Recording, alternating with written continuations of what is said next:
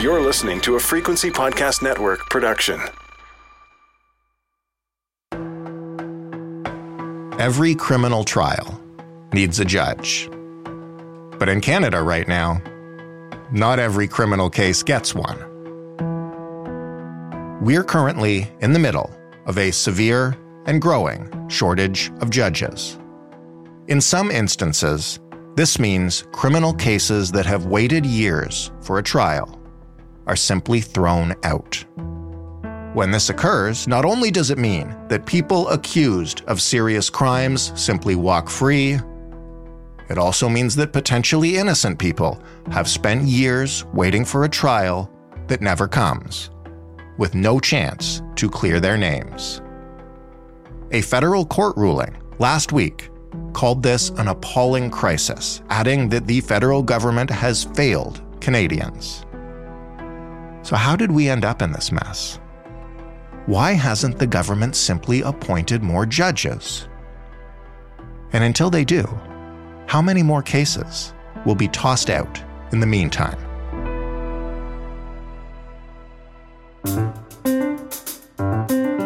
I'm Jordan Heath Rawlings. This is The Big Story. Jacques Gallant is a Toronto based courts and legal affairs reporter with the Toronto Star. Hi, Jacques. Hi, thanks for having me. Why don't you start by telling us about the Marlon Downey trial or lack of one? Who is Marlon Downey? What happened to this case?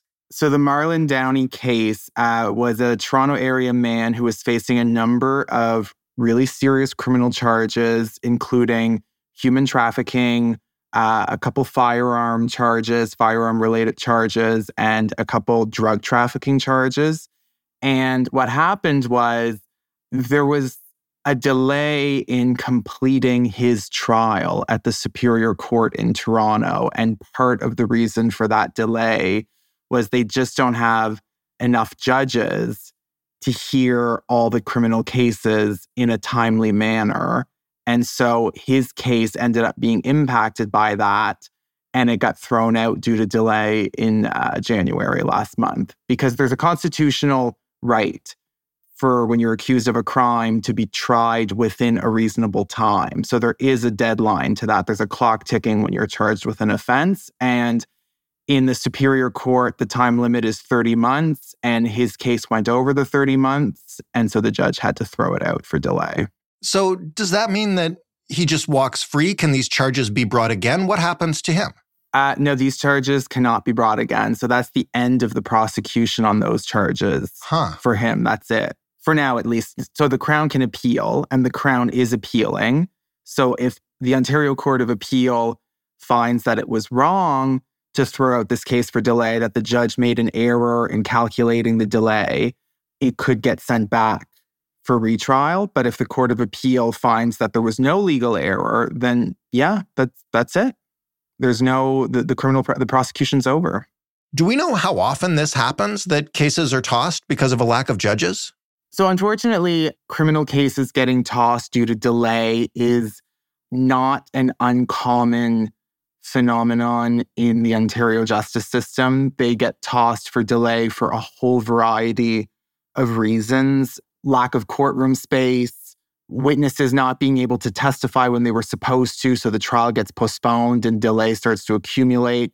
The Crown not disclosing evidence as quickly as it should. That really drags things out. Mm-hmm. But cases tossed for delay because there are not enough available judges. This is something that has really only started to become a problem, at least in Toronto, in the last two months or so. So since December, at least three criminal cases, including the Marlon Downey case, have been thrown out due to delay at the Superior Court in Toronto because of the lack of judges. There, there is no judge available to hear the case, and it leads to that accumulation of delay. So that's what we're starting to see more and more of, at least in Toronto. Why are we starting to see this now? What happened uh, two months ago, or is this something that happened X number of years and two months ago? So eh, the issue of the lack of judges is a long-standing problem. It goes back years. There have always been a lot of what are called judicial vacancies. So those are spots on the bench that are already budgeted for.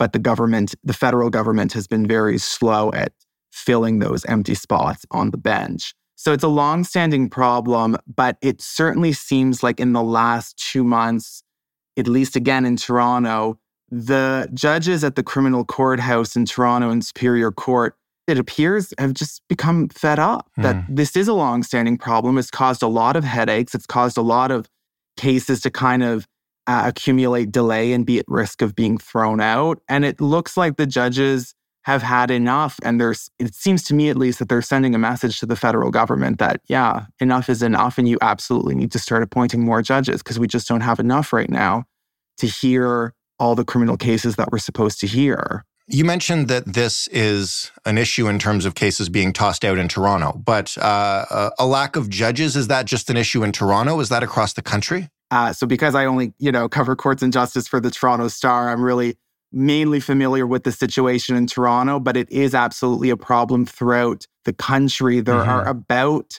73 judicial vacancies right now across the country. That's a pretty high number. And I know we're probably going to get into this, but there's a federal court ruling that came out just this week where the federal court declared that this is a really appalling crisis, are the words that the federal court used, this hmm. high number of empty spots on benches across the country. And they and the federal court declared that the federal government must start filling those judicial vacancies within a reasonable time. In other words, like like get moving, like get yeah. this done as quickly as possible. So before we get into that federal court ruling, and we are going to talk about that, um, just start maybe with the basics. I know this sounds like a really basic question, but how are judges appointed? What is that process like? Is it complex? Like, what does the government do here? So we're talking about judges, the higher court judges, so judges in superior court, which deals with the most serious criminal cases like homicide trials, for example. Now, those judges are appointed by the federal government. And the way it works is that if you want to become a judge on the superior court, there's an application process. You have to have been a member of the bar. You, have had to be a, uh, a lawyer for at least 10 years. You apply to become a judge. There are these independent advisory committees throughout the country that vet these applications. And then they produce a list of candidates to the federal justice minister uh, in terms of candidates who are highly recommended or just recommended. And then the justice minister makes his decisions on through that list about who he might like to see appointed to the bench takes that to cabinet. Cabinet gives its final seal of approval, and then you've got a judge.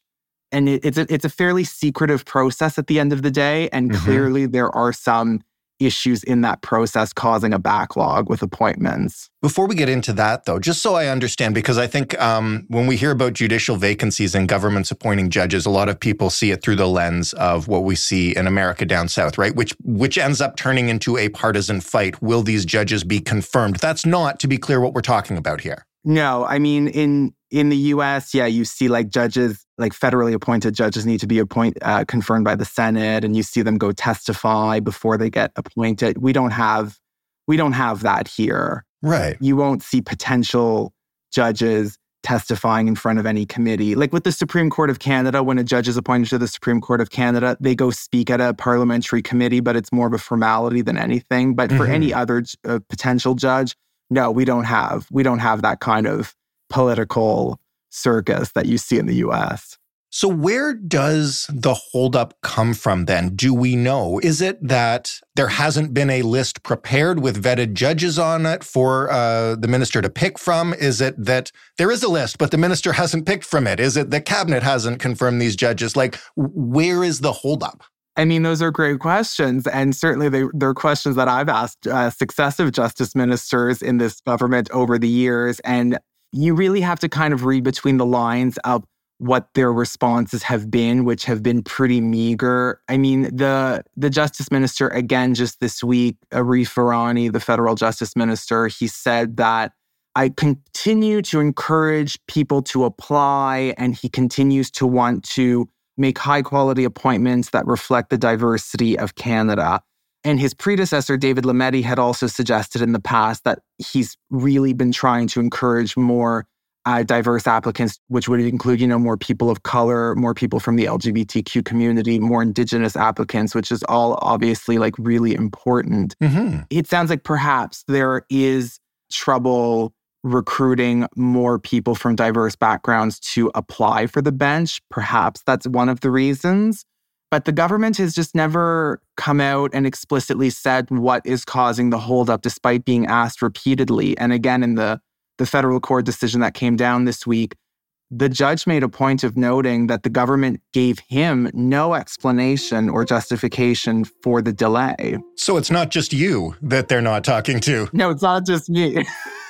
you know, they're happy to ignore a journalist, but like in a court case dealing with this very issue, they also gave no uh, answer. So that I think that tells you a lot.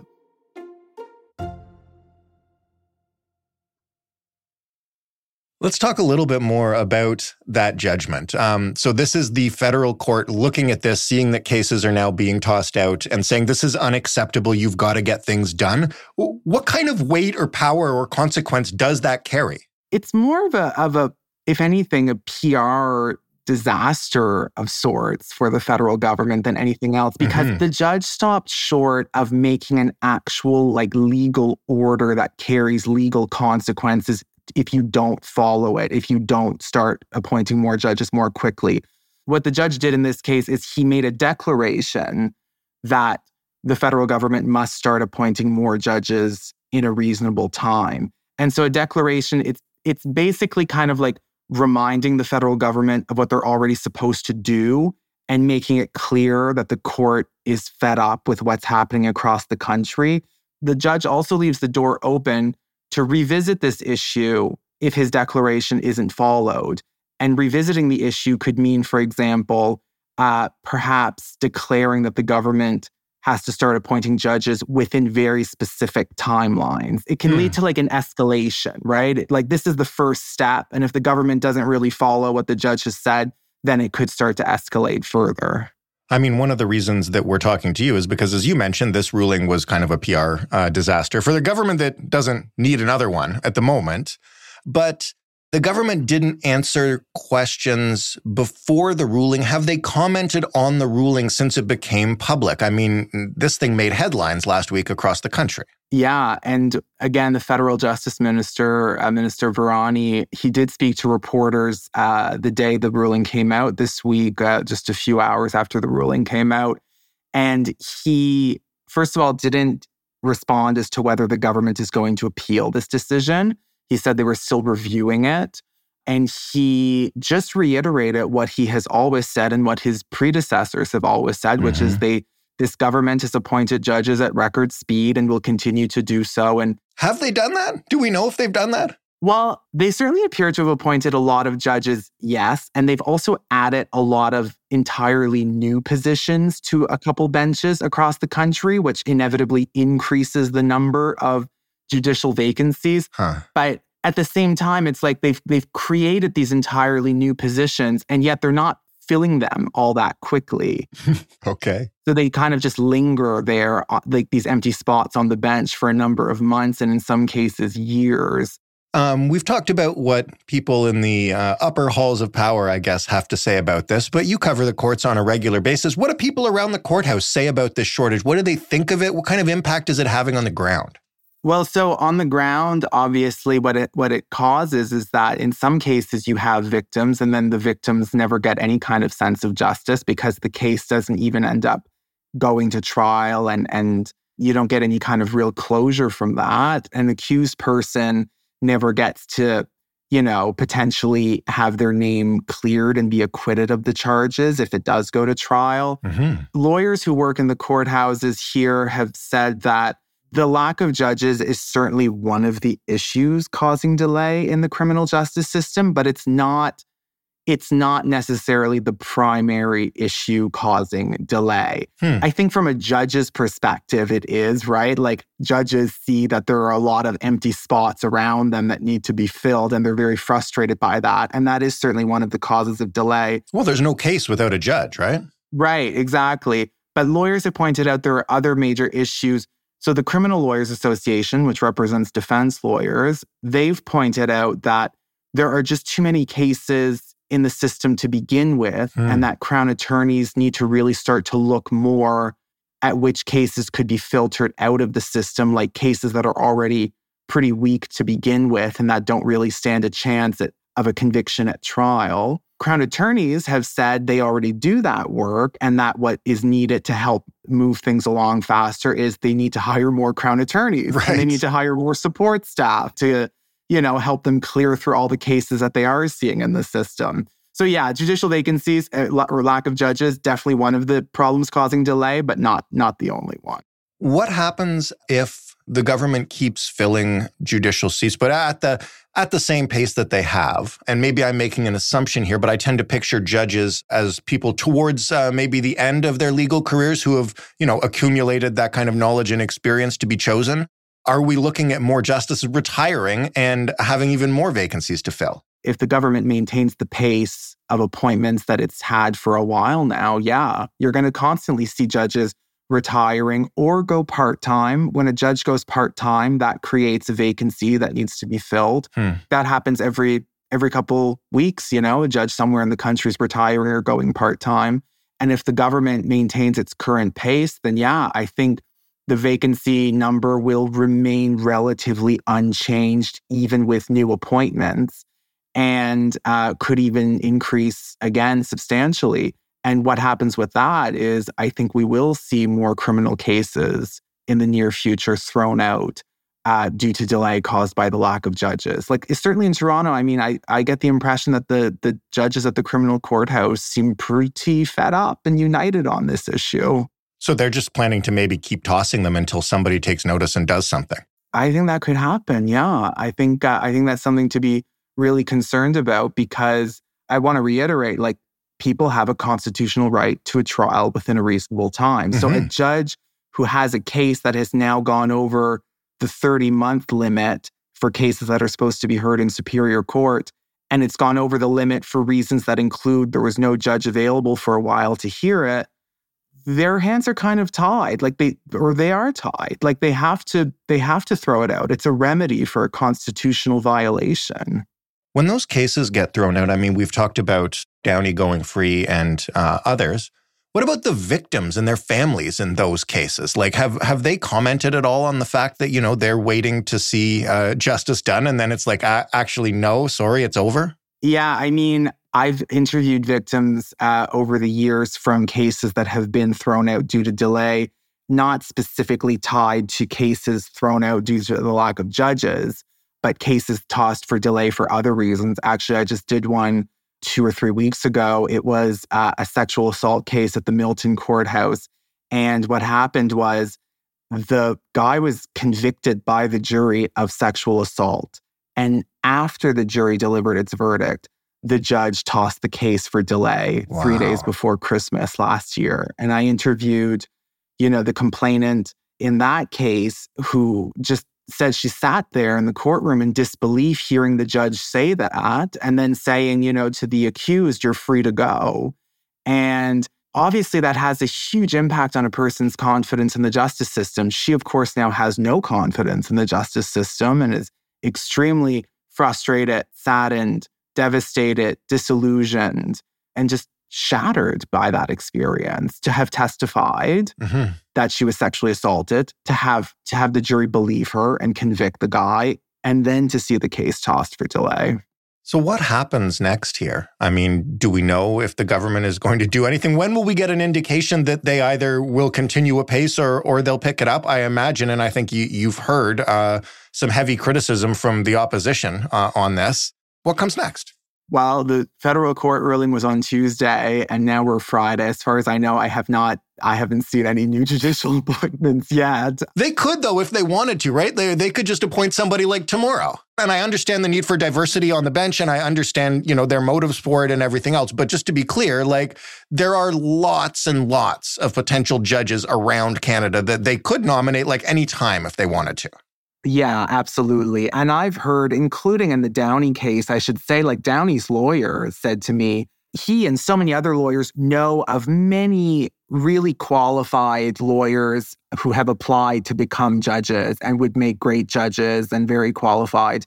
when you talk to people on the ground, it certainly sounds like the applicant pool is quite large and strong, like that there are a lot of people applying for it. And I just, I would reiterate that like the federal government really owes the public, especially after this federal court decision this week, the government really owes the public an explanation, a clear explanation for why there's a delay here, because it's having a huge impact on the lives of people who move through the criminal system, both the accused and the victims.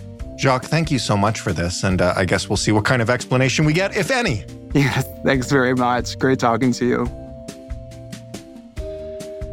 Jacques Gallant, courts and legal affairs reporter with the Toronto Star. That was the big story. For more, you can head to thebigstorypodcast.ca. You'll find all of our previous episodes there.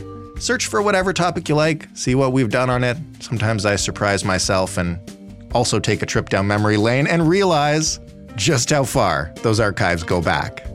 If you want to comment on this story or any other story we do, we would welcome it. The way to do that is with email hello at thebigstorypodcast.ca or on a voicemail 416 935 5935. The Big Story is available in whatever podcast player you choose to play it in.